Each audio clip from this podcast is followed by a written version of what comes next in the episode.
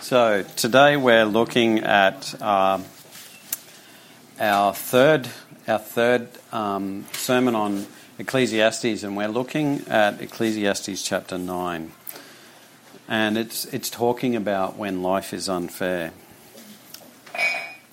So I don't know how many of you have experienced what we call burnout. That's my experience of burnout. That's what I look like. Um, it comes, yeah, it comes in many forms and has a variety of causes. But usually it happens as a result of rewards not matching effort. Right? So in my case, I suffered what I guess you could call burnout at the end of a long period of effort in our company, DreamSpring. We started developing smartphone apps uh, even before smartphones existed.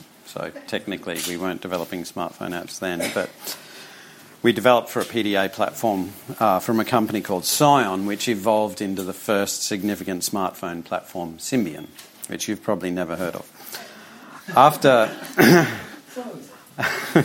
after 10 years of developing apps for Symbian, uh, which was Nokia and Sony Ericsson and Motorola, um, the platform was abandoned.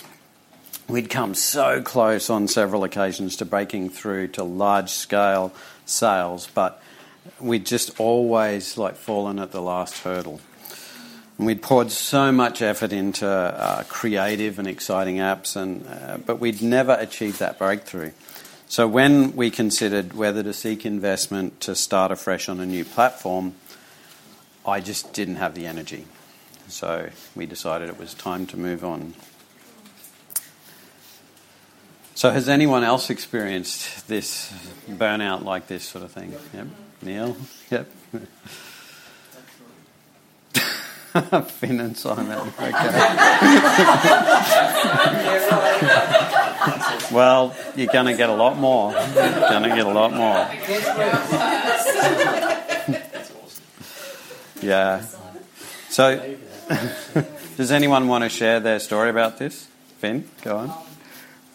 I studied really hard for a math exam and I didn't get the result that I expected. Yeah. I did that in grade nine and then I didn't study again until I got to uni. but don't do that. Don't do that. you could you could afford to do that back then. you can't do that nowadays. so anyone else want to share? Yeah? I mean, like my old job, like it actually was like, like actually physically burnt me out as well, and I ended up in hospital like three times from it. Wow. So That's really that was, serious like, it was, like, burnout. mental and physical. so- Yeah. Yeah. Yeah. And often mine was just a mild case of burnout, but that's that's Yeah. not un, that's not as uncommon as you think. Yeah. Yeah. Wow. So Solomon was certainly familiar with the idea that life's rewards didn't match the effort put in too. So let's see what he says in Ecclesiastes chapter 9. And uh, remember that Ecclesiastes is written in the first person. So this is Solomon sharing his life experience. This too I carefully explored. Even though the actions of godly and wise people are in God's hands, no one knows whether God will show them favour. The same destiny ultimately awaits everyone, whether righteous or wicked, good or bad, ceremonially clean or unclean, religious or irreligious. Good people receive the same treatment as sinners, and people who make promises to God are treated like people who don't.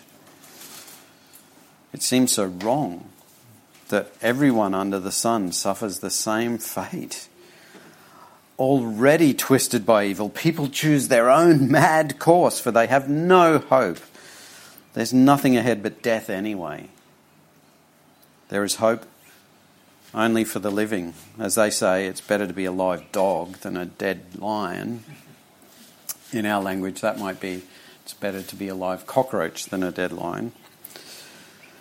The living at least know that they will die, but the dead know nothing.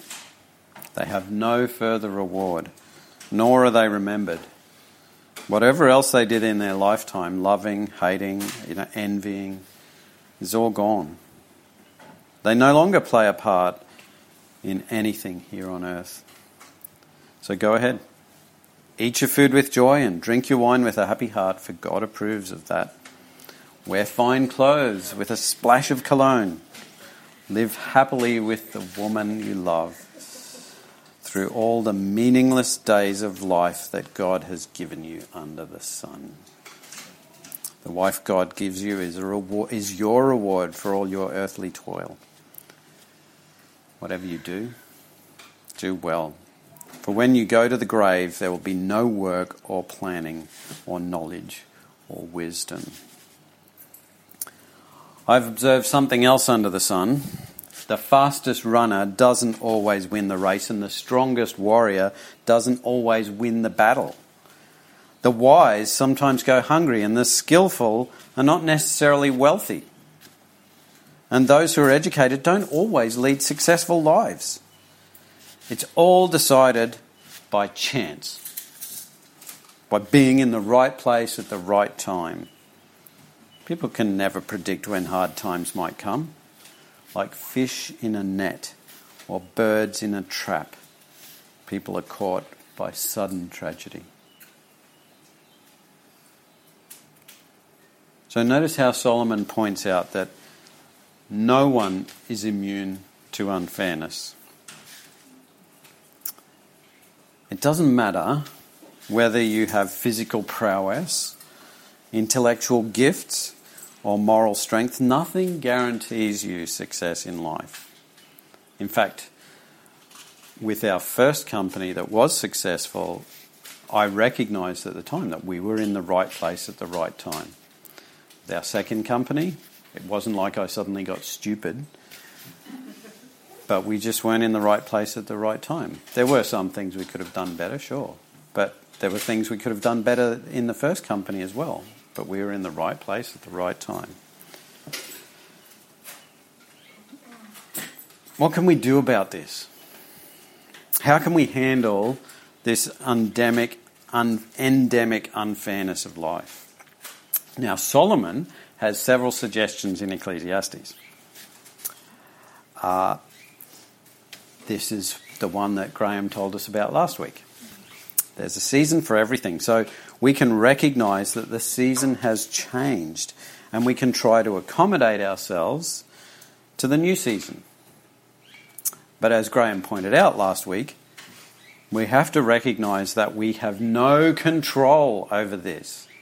We don't get to say when the season's finished, when it starts, what the next season is. We just have to let God do what God's doing He's the one who has control over the seasons.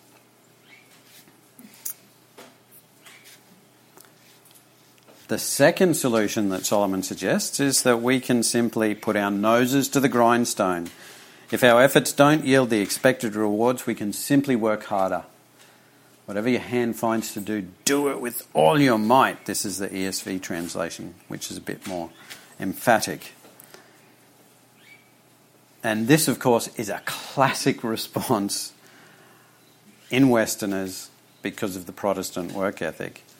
In our society, if, if it doesn't work, if something doesn't work out, you just work harder.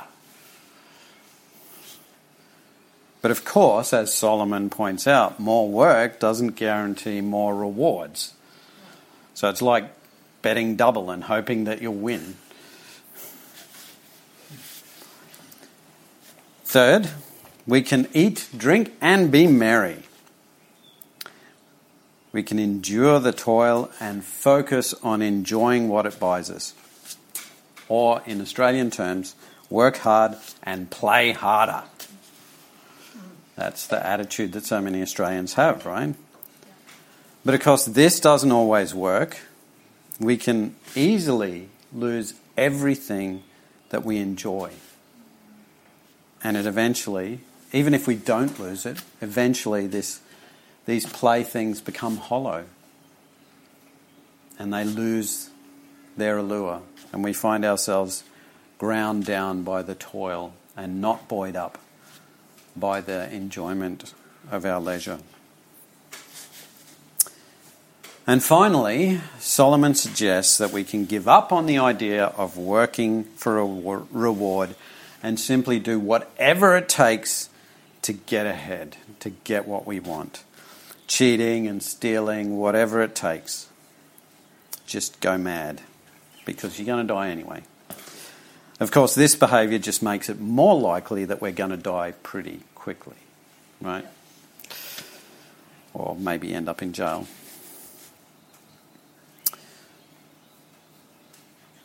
So, none of these answers really seem that satisfying. I don't know about you. Did anyone, was anyone really gripped by one of these answers? That last one, so. Just go mad. Just go nuts. I thought the one about the wife was, being sarcastic? I, I read some, some elements of sarcasm in there. In the in the in the um, in the ESV, which is closer to the Hebrew, it says. Uh, enjoy the wife of your youth. So you don't get to choose a, a better one as you get older. That's that's sort of the implication that Solomon has. it's like, yeah, enjoy the wife of your youth, or you're in trouble, mate. Uh, but is that, is that youth considered then, or is that youth considered now? Because youth then is very different to youth age now. It's it's the wife of your youth, so that's the wife that you would have been assigned when you were a youth. So your first wife, because they could, they had multiple wives. So yeah, and Solomon had three hundred. So yeah, but that's why he knew that you should enjoy the wife of your youth and not those other ones because they're just a pain. so the interesting thing is that we, we don't we don't actually need to limit ourselves to these solutions because Solomon, remember, is talking about things under the sun materialistic solutions. We don't need to limit ourselves to a materialistic worldview. We don't need to limit ourselves to under the sun. Because as believers in God, we have access to answers from above the sun, spiritual solutions. In fact, even Solomon's contemporaries had access to this wisdom as Psalm 49 demonstrates. In Psalm 49, the author addresses the same problems that Solomon saw, but offers a very different solution. He says, I've, I've just cut the middle out. You can read the whole psalm yourself, it's a good psalm. Why should I fear when trouble comes when enemies surround me? They trust in their wealth and boast of great riches. Yet they cannot redeem themselves from death by paying a ransom to God. Redemption does not come so easily, for no one can ever pay enough to live forever and never see the grave. Those who are wise must finally die, just like the foolish and senseless, leaving all their wealth behind. The grave is their eternal home where they will stay forever. They may name their estates after themselves, but their fame will not last. They will die just like animals.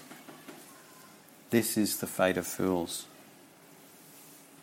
though they are remembered as being wise. Like sheep, they're led to the grave, where death will be their shepherd in the morning, the godly will rule over them. Their bodies will rot in the grave, far from their grand estates. But as for me, God will redeem my life. He will snatch me from the power of the grave. Now you might notice that the psalmist seems happy to just just know that God will redeem his life somehow from the grave. Job, in fact, places the same trust in God. He just knows that, that somehow in his flesh he will see God. But with our perspective from beyond the New Testament and the coming of the God man Jesus Christ, we can ask, how and why does God redeem my life from the power of the grave? Now, we're all familiar with the explanation that the Apostle Paul gave to the Roman church. He said, Yet God, in His grace, freely makes us right in His sight. He did this through Christ Jesus when He freed us from the penalty of our sins. For God presented Jesus as the sacrifice for sin. People are made right with God when they believe that Jesus sacrificed His life, shedding His blood, as we just remembered in communion. This sacrifice shows that God was being fair. So finally, we see some fairness instead of some unfairness. God was being fair when he held back and did not punish those who sinned in times past. So now we know the reality. God will put everything right after death. The apparent meaningless chance of this material world will be corrected in the next world through the power of Jesus. So this world might be unfair, but the next world will bring everything back into alignment. But there's one question remaining, one burning question. Given all this, Solomon's four solutions to living in a world of unfairness don't work. So, how then should we live? The options um, how, how can we live when God and the next life is part of the picture? So, the Apostle Paul, perhaps the New Testament's equivalent to Solomon, in his incredible theological wisdom, explains in the second letter to the Corinthians For we know that when this earthly tent we live in is taken down, that is, when we die and leave this earthly body, we will have a house in heaven, an eternal body made for us by God Himself, and not by human hands. We grow weary in our present bodies, and we long to put on our heavenly bodies like new clothing. For we will put on heavenly bodies. We will not be spirits without bodies while we live in these earthly bodies, we groan and sigh, uh, but it's not that we want to die and get rid of these bodies that clothe us. Rather, we want to put on our new bodies so that these dying bodies will be swallowed up by life. God Himself has prepared us for this. And as a guarantee, He's given us the Holy Spirit. So we are always confident. Even though we know that as long as we live in these bodies, we're not at home with the Lord. For we live by believing and not by seeing. Yes, we are fully confident, and we would rather be away from these earthly bodies for then we will be at home with the Lord. So, so whether we're here in this body or away from this body, our goal is to please Him. For we must all stand before Christ to be judged. We will each receive whatever we deserve for the good or evil we have done in this earthly body. So our whole lives are to be lived above the sun. The reality of under the sun still tires us. We groan and we, we're weary. But we know that soon, soon, we will put on our heavenly bodies. When we encounter unfairness, what do we do? We keep our eyes fixed on Jesus. We aim to please Him. Now, I know this is this is a very abstract idea. You've heard it before, you've read it before. It's above the sun thinking can sometimes be a bit hard to understand. So I thought an illustration might help cement this idea in our heads. So I was a bit inspired by my daughter, and uh, I, I thought of the way that pilots work. When a pilot first starts flying, they're, they're licensed to fly in what's called visual flight rules, or VFR. They must only fly in situations where they can see everything around them so that they can maintain an appropriate distance from the terrain and from other aircraft. They use their eyes and a radio to talk to other aircraft. So it's a very simple process. But what happens when they encounter a storm or even just fluffy white clouds, which look so harmless to us, but if you fly into them, you can't see a thing. In fact, you can't even see the horizon. So if you're flying by visual flight rules, it's very easy to become totally disoriented and fly the plane right into the ground. And that happens. Now, if you've flown somewhere, you will have noticed that commercial aircraft actually do fly right through clouds. They don't try and fly around the clouds. They do that all the time, right? They even fly through storms and all this sort of stuff. That's because commercial pilots are licensed to fly in instrument flight rules or IFR. In IFR, the trained pilot scans six main flight instruments and responds to them.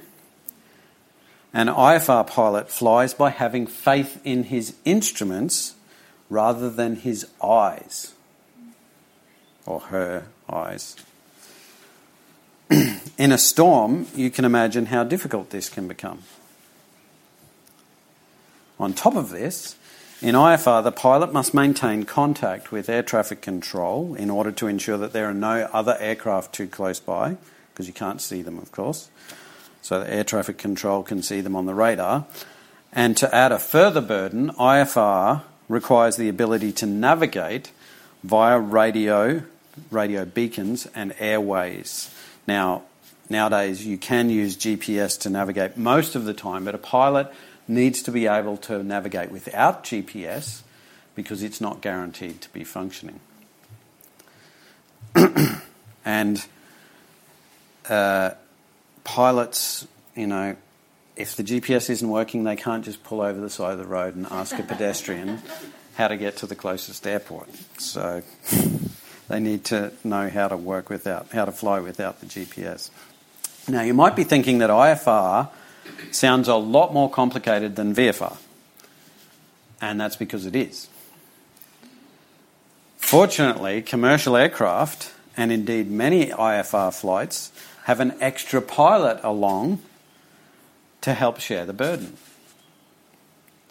You might have thought that the co pilot just sat there waiting for the pilot to drop dead or something, but no, they have an important role to play at all times. So, how does this illustrate our situation? Think of visual flight rules as Solomon's under the sun perspective. It works okay as long as there's no clouds or storms in your life, right? You can sort of sort of see where you're going. But as soon as life storms gather, VFR leaves you grounded or smashed into the ground. Now, think of instrument flight rules as our above the sun perspective. With IFR, we can fly straight into a cloud or storm and we can be confident that we're going to come out the other side.